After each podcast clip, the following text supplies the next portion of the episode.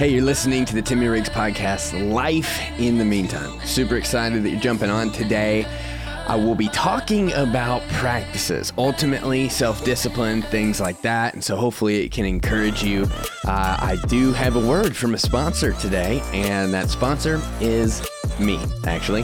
Uh, I want to tell you about the Meantime group. This is going to be a group for uh, men ages 18 to 40 ish. Haven't really landed on it yet, but I will be launching this group sometime very early fall uh, sometime around late September, possibly.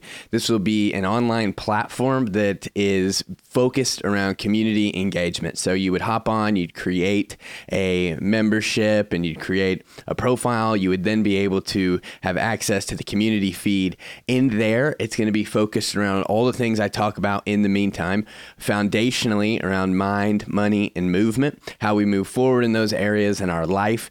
The group is great because it allows you to share what you're doing, where you're at in life, and others can begin to encourage, celebrate, and challenge you as you go on that path. We'll be doing two group Zooms per month.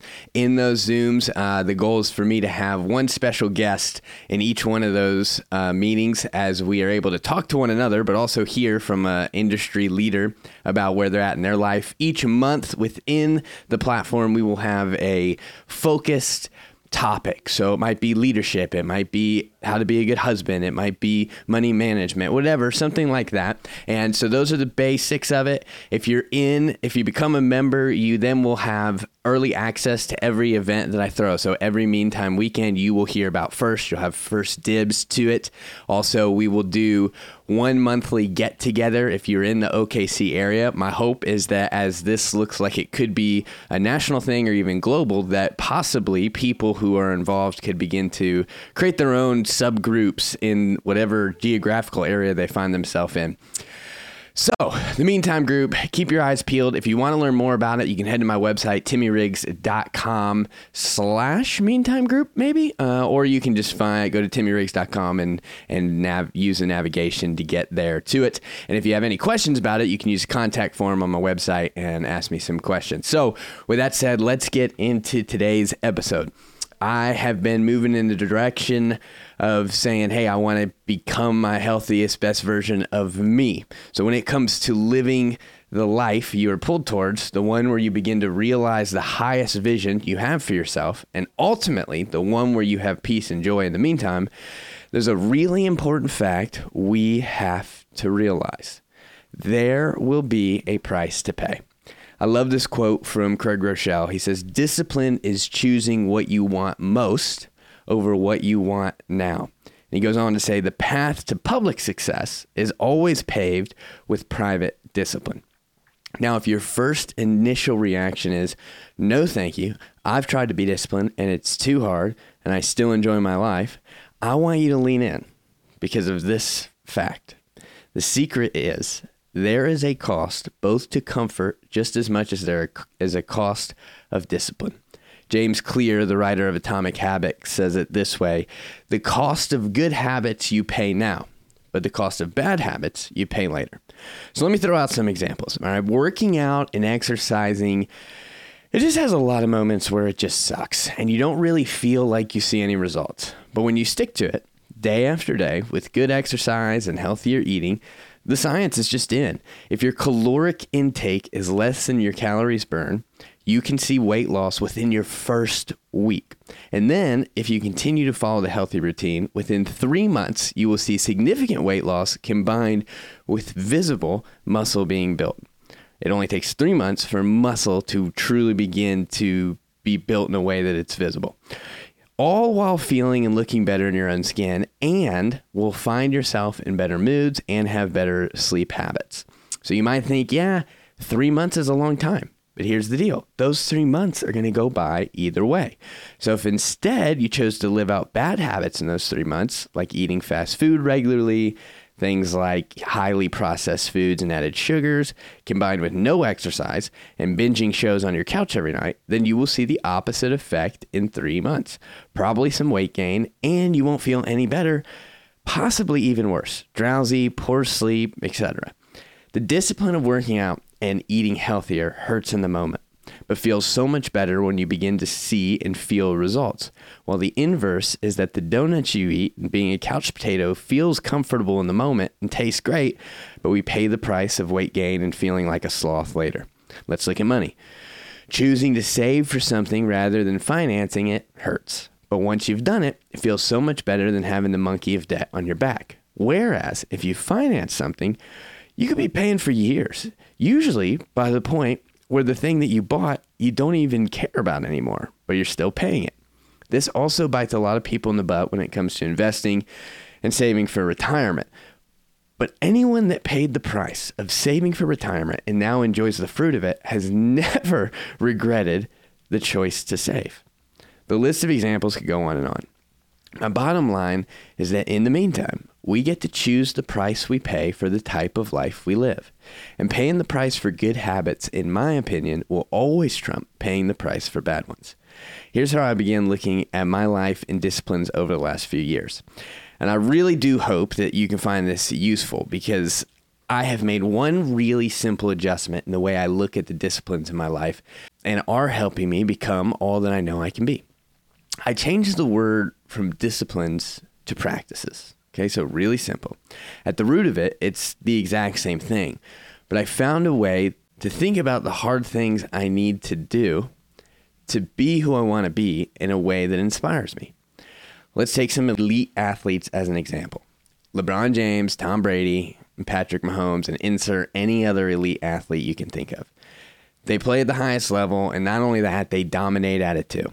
No doubt they're gifted and talented, but there's a lot more to it than that nowadays we have a lot of cool like behind the scenes footage of these guys working out uh, in their respected crafts right? So you can kind of see their day in day out lives whether it's on social media or specials that netflix or espn does.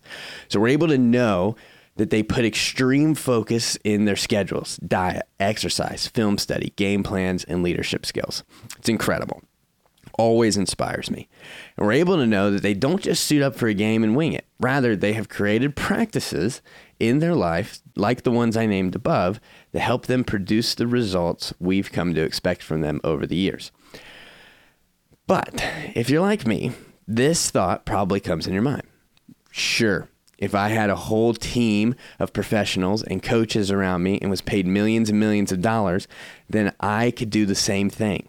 But I began to push back on that ideal when I realized that A, there are a lot of players that make it to the NFL or NBA or other sports that end up having very short careers due to the very fact that they squandered the opportunity by not implementing further practices to continue growing. And B, it's probably even more important than that is the fact that before these guys really became household names, at some point in their life, they made the decision that they would do whatever it takes to become the best version of themselves.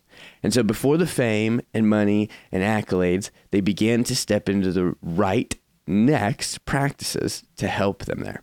The key is to know this the practices that they live by that keep them at the top of their game in some type of way are the practices that got them there in the first place. We have to do the work in our life before we know it will work. So this obviously transcends sports. And obviously I picked three super well-known guys, but there's been a ton of other athletes that have done the same thing as them, but just aren't quite as famous. But like I said, this goes beyond sports. This is the very blueprint that anyone who has had a successful business, career, marriage, health journey, faith, financial situation, or friendship has followed. It's baseline choosing to pay the price today for the rewards we truly want in the future. As we create a name for our life, which I talked about in my recent episodes, we then can begin to inform ourselves on what it would take to make it happen. You'll then know what practices to start implementing. And usually they're not big, mysterious things. At the end of the day, we almost always know what it is we need to do. The issue is we just have to commit. And so, to quote Craig Groeschel, again, he speaks to that by saying, Successful people do consistently what normal people do occasionally. Let me say that one more time. Successful people do consistently what normal people do occasionally. Our healthy practices must become intertwined with our DNA. That's the only way they become something more than just a passing fad in our life. So, this next part, I want you to hang with me, okay?